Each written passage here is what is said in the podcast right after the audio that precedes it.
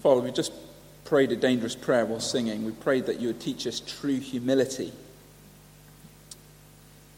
And that's our prayer. Father, please humble us. Show us your greatness. Show us your majesty, your splendor, your beauty. And we ask, Lord, that the natural response of our hearts will be to praise and to glorify you. In Jesus' name, amen. I don't know about you, but I'm glued to the Olympics at the moment. Someone else glued to the Olympics. We, we have a house guest staying with us at the moment, and she's got an app which pings every time we get a medal, even if it's a bronze. So yesterday I was just ping, ping, ping, ping, the whole time. It was great.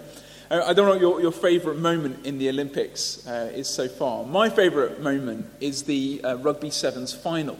You might have seen it. It was Fiji versus Great Britain. And uh, what made it special for me wasn't the fact that we won. In fact, we got completely destroyed. I think, I think the score was 43 to 7. It was really not a great game. Um, and, and what made it special wasn't the fact that it was Fiji's first ever medal and they got a gold. That, that, that was great, but that wasn't what made it special for me.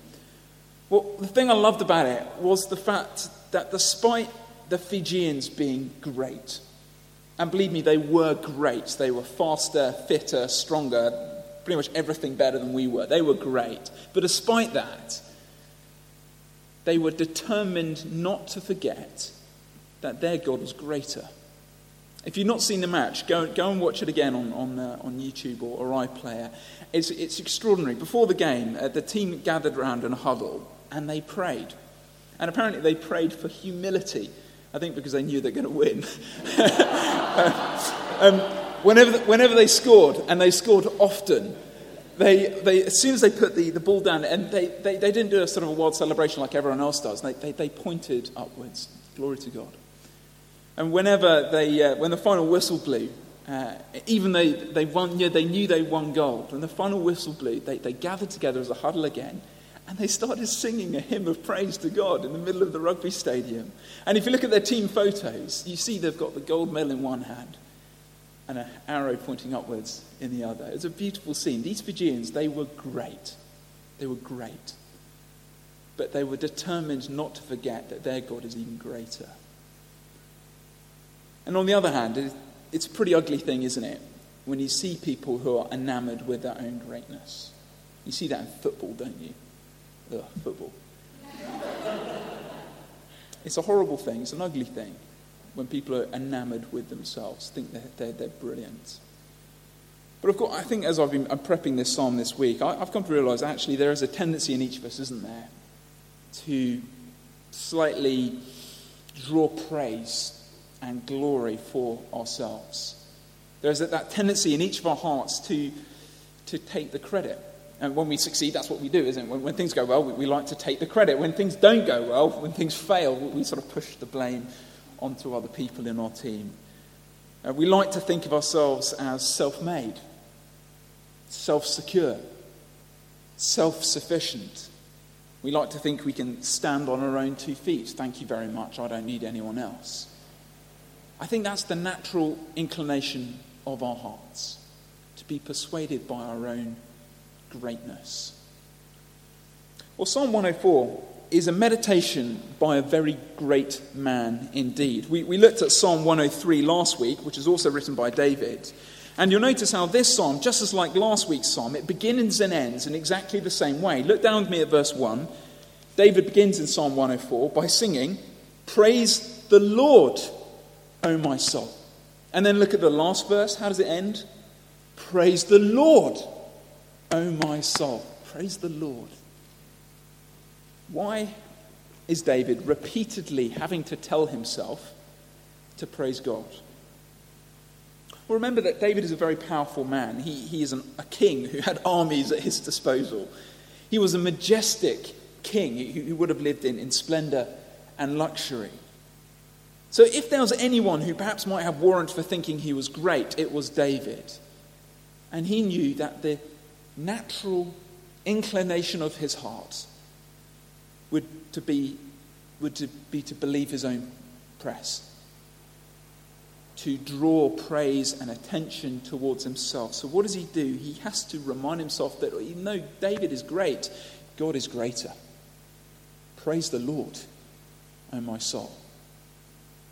If Psalm 103 was about salvation, Psalm 104 is about creation. And you'll see where we're going to go with your handout. Our first point is this David's, sorry, God's power over creation. David begins by calling God's power over creation. Look down with me at verse 1. Follow with me. Verse 1. Praise the Lord, O my soul. O Lord my God, you are very great. You are clothed with splendor and majesty. He wraps himself in light as with a garment. He stretches out the heavens like a tent. He lays the beams of his upper chambers on the waters. He makes the clouds his chariot and rides on the wings of the wind. He makes winds his messengers, flames of fire his servants. David's king, right? So he would be no stranger to fine clothing. You can imagine he, he, would have his own tailor who every day would make sure he's wearing the finest embroidery, the best purple and gold, whatever colours King wore, kings wore back then. He would look great. But as David considers what God wears, verse 2, he's robed in light. Suddenly David's fashion looks slightly TK Maxx. Not great. Likewise, David is no uh, stranger to great architecture. In 2 Samuel, we read how he spent years and years and years building this amazing palace for himself. He, he built roads so he could tear around his kingdom on a chariot to survey his, his kingdom. But as David stops to consider God's palace, verse 2, he realizes that God's palace is all of creation itself. God threw up the heavens, a, a bit like uh, I might throw up a pop up tent in the back garden for my daughter. It's that easy for him. And God's chariot are the clouds themselves. It's a metaphor of, of how God surveys all that he has made in majesty. David, being a king, he would have had servants. Um, if it was a hot day, his servants would sort of fan him down. If it was a cold night, uh, David's servants would have made him a fire. But God's servants, verse 4, are wind and flames themselves. You get the point, don't you? David is great. God is even greater. So David preaches to himself, Praise the Lord, O my soul. Praise the Lord. He continues in verse 5. Look down. He set the earth on its foundations, it can never be moved. You covered with the deep as with a garment. The waters stood above the mountains, but at your rebuke, the waters fled. At the sound of your thunder, they took to flight. They flowed over the mountains, they went down into the valleys to the place you assigned for them. You set a boundary they cannot cross. Never again will they cover the earth. You'll know that David was an expert military commander. He, would have routed the, uh, the Philistines over and over again. He always won his battles. He's an amazing military commander. But here, as he thinks about God's might and his power, it's about how God is victorious over an even greater enemy than the Philistines, namely the waters. Now, this is a bit weird for us, isn't it? The waters being an enemy. We need to know that the ancient Israelites, they feared the sea. They were aquaphobic.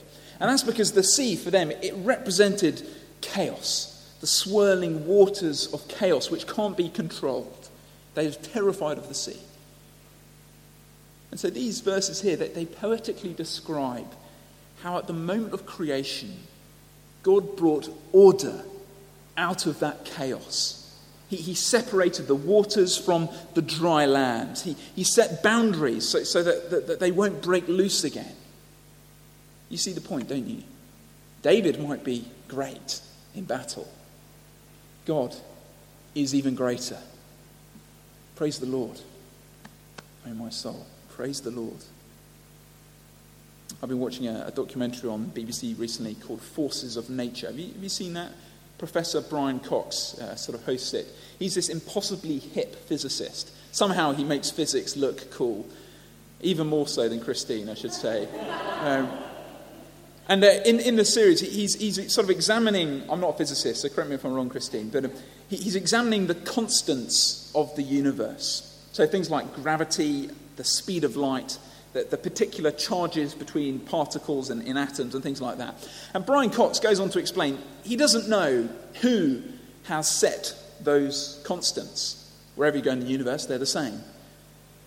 But he knows that if they weren't precisely what they are, then there wouldn't even be a universe, let alone life. It's the British astrophysicist Sir Fred Hoyle who said, A common sense interpretation of the facts suggests that a super intellect has monkeyed with physics, chemistry, and biology, and that there are no blind forces worth speaking about in nature. David's psalm, of course, it's, it's poetry, it's not a science textbook, but he's just as clear that there is a creator. Someone has set those constants in the very fabric of the universe. Someone has produced order out of chaos. Someone has managed to pull life out of darkness and death. You'll recall the scene when Jesus is caught with his disciples on a boat in the middle of a storm. The disciples, they're, they're seasoned fishermen, yet they're fearing for their lives. The, the waters are crashing over into their boat. They're crying out for help. They think they're going to drown. They think they're going to die. They're crying, Jesus, help us. Don't you care if we drown? And you know what happens. What does Jesus do? He stands up and, using the very words of verse 7, he rebukes the waters. he rebukes them. And immediately they die down. The disciples, that they know this psalm, don't they? they? They put two and two together. They ask themselves, Who is this? Who is this? Whom the wind and waves obey. Friends, when we consider God's power over creation, that that very power that Jesus Christ holds, when we consider that, we realize how foolish it is to think of ourselves as self made. How foolish it is to act like gods of our own little worlds. How foolish it is to deny there is a creator. See, however great we might be, and I know there's some very great people in this room, however great we might be, God is greater. Praise the Lord, O my soul. Praise the Lord. Well, David moves on. In the next section, you see he kind of changes gear a bit. He's not so much talking about what God did back then at creation. He now talks about what God is doing now in creation, his provision for creation. And this is, I'm going to say, I think this is an important truth for us to get to grips with, because I think it might be slightly alien for us. Does anyone have a, a watch I can, I can borrow? Great, thank you. Here's a watch. This is Callan's watch. It's a citizen watch. There was a, um, a philosophical movement around 200 years ago called deism. You might have heard of it, deism. And they, they like to compare creation to an exquisitely designed watch, a citizen watch, maybe, perhaps, if citizen watches existed back, back, back then. They argued that, that you couldn't really deny there was a creator, any more that you could deny that this watch has been carefully crafted and put together intricately by a clever mind. You, you couldn't deny that, could you? They argued creation's like a watch. But they went on to say that God is a bit like a watchmaker who winds up the watch and then leaves it alone. Sorry. if that breaks, I'll, pay, I'll buy a new one. You see, for deists, they, they, they argue that God is distant, disinterested, and effectively unknowable. God made the world and then he left it alone. We can't know God. He hasn't revealed himself. What can we know about him? Very little, really. David would strongly disagree. Look down at verse 10. And as I read it, notice how engaged our God is with his world. And notice how, how he takes those threatening waters of chaos and he puts them to good service in his creation. Follow with me, verse 10. He makes springs pour water into the ravines. It flows between the mountains. They give water to all the beasts of the field. The wild donkeys quench their thirst. The birds of the air nest by the waters. They sing among the branches. He waters the mountains from his upper chambers. The earth is satisfied by the fruit of his work. He makes grass grow for the cattle and plants for man to cultivate, bringing forth food from the earth. Wine that gladdens the heart of man, oil to make his face shine and bread that sustains his heart. The trees of the Lord are well watered, the cedars of Lebanon that he planted. There the birds make their nests, the storks it has its home in the pine trees. The high mountains belong to the wild goats, the crags are a refuge for the conies. Or if your footnote says, the rock badger. There you go, the rock badger makes an appearance in the Bible. You never knew it. Clearly, God is not that distant, disinterested watchmaker, is he? He's actively concerned for all of his creation, whether great or small. So notice how God waters everything, whether you're the massive cedars of Lebanon, which are like 40 meters high, or the grass which the cattle eat. Everything is fed by God, whether you're a great lion or a cattle, a cow. Everything is housed by God, whether you're later Leviathan swarming around in the sea in the depths, or you're a goat on the mountaintops. God looks after everything, big and small. Do you know what? Smack bang in the middle of this psalm, David carefully places mankind. If you were to take all the verses of this psalm and then fold it in half, right in the middle the verses about mankind. And that's David's way of saying we are, we are the center of God's creation. We, we are the reason God has made everything, that, that, that our hearts might be glad, that, that our faces might shine, that, that we might be satisfied with what God has made. And as David compares himself with this God, as David compares his kingly rule, people might come to David for, for protection and, and provision, but all of creation depends on God. See, David's great, but God is greater. Praise the Lord, O my soul. Praise the Lord. All of creation looks to God. Just follow verse 27. He says, These all look to you to give them their food at their proper time. When you give it to them, they gather it up. When you open your hand, they're satisfied with good things. When you hide your face, they're terrified. When you take away their breath, they die and return to the dust. When you send your spirit, they are created, and you renew the face of the earth. Friends, whether you're here tonight and you're a king, I don't think any of us are kings. Most of us might be paupers. whether we're great or small, each of us have our lives in his hands. You see, he provides your every meal. Shan might have cooked tonight, but God made the cow, which made that meal. Uh, he determines your every breath. You know, he, he gave you your family.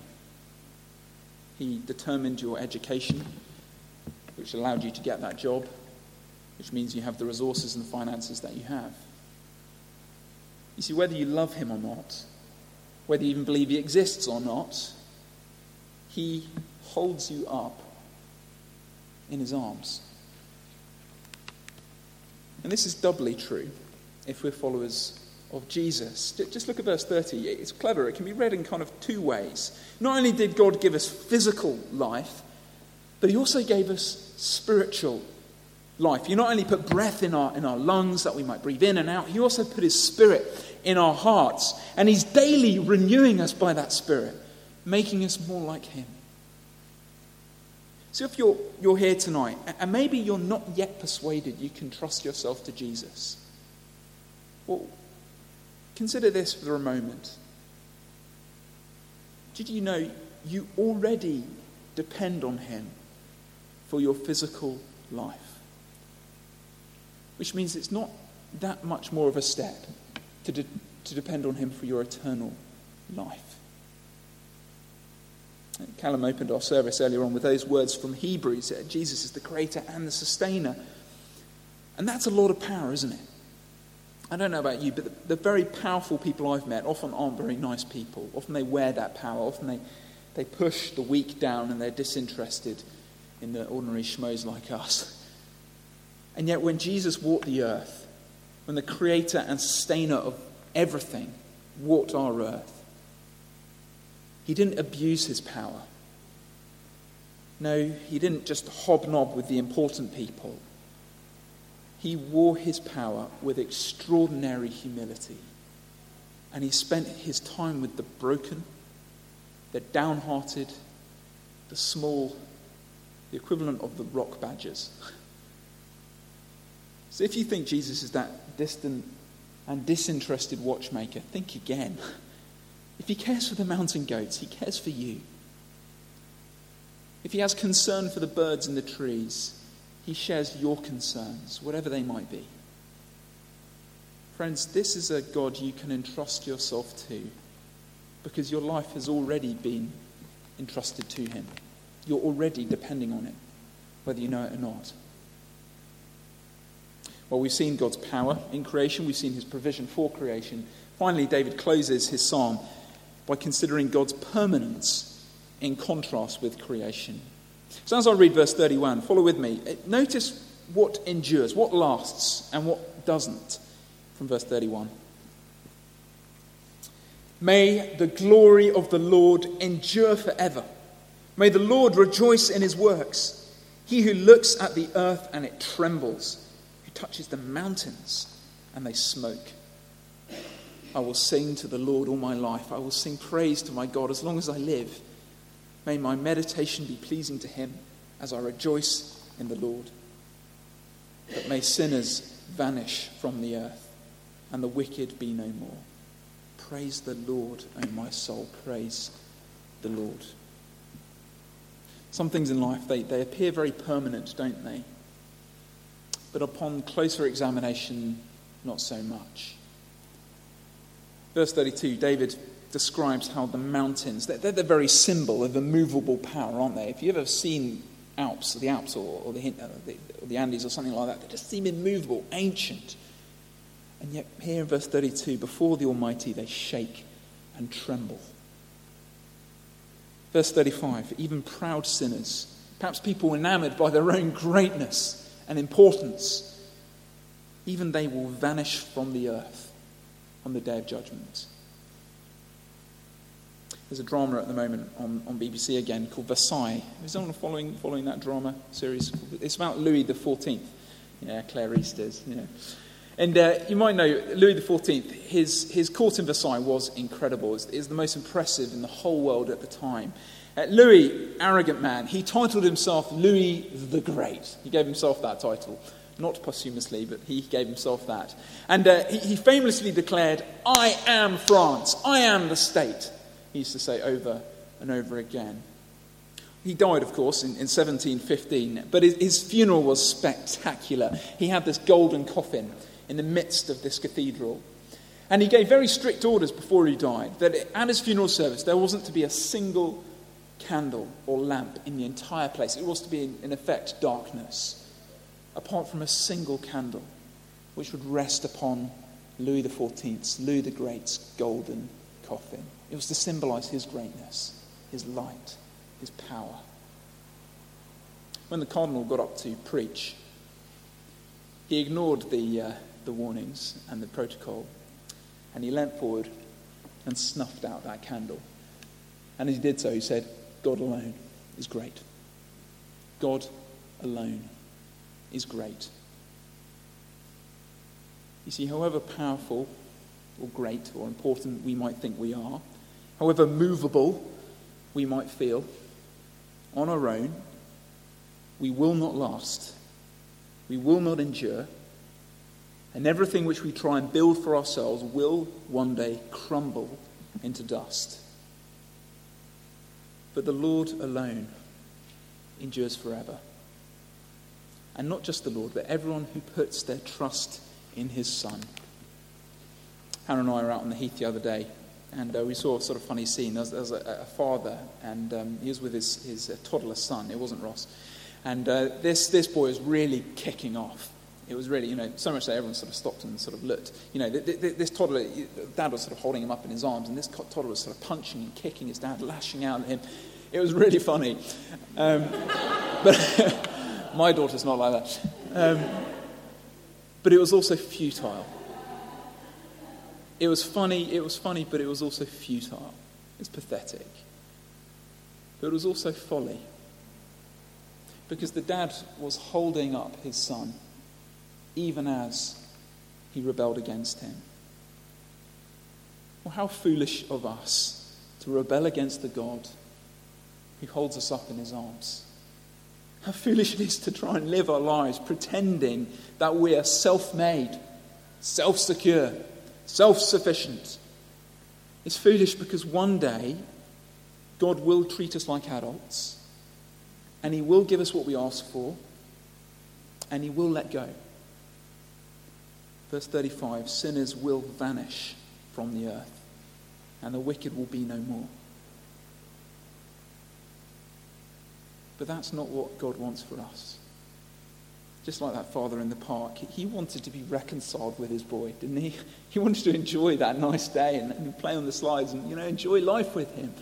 And that's what our Creator and our Sustainer wants for us. He wants to be reconciled to us, that we might enjoy with Him this beautiful creation that He's made. And notice in verse 31, God Himself rejoices in what He's made. And then in verse 34, David rejoices with Him. So if you're looking for the meaning of life, here it is it's to enjoy God, having been reconciled to Him through Jesus, His Son. He wants us to enjoy. Now, sometimes, of course, we don't feel this, do we? We don't feel that joy the whole time. Sometimes life is um, especially hard. Sometimes we get so caught up in our own success or, or perhaps our own miseries that, that we, we forget the God who's, who's holding us up. In such times, let us be like David. Let us learn to preach to ourselves. And David's, over these two Psalms, he's meditated on God's grace to him in, in saving him and in creating and sustaining him. Well, let's do the same. Let's learn to say and pray and sing with David Praise the Lord, O my soul. Praise the Lord. Let's pray.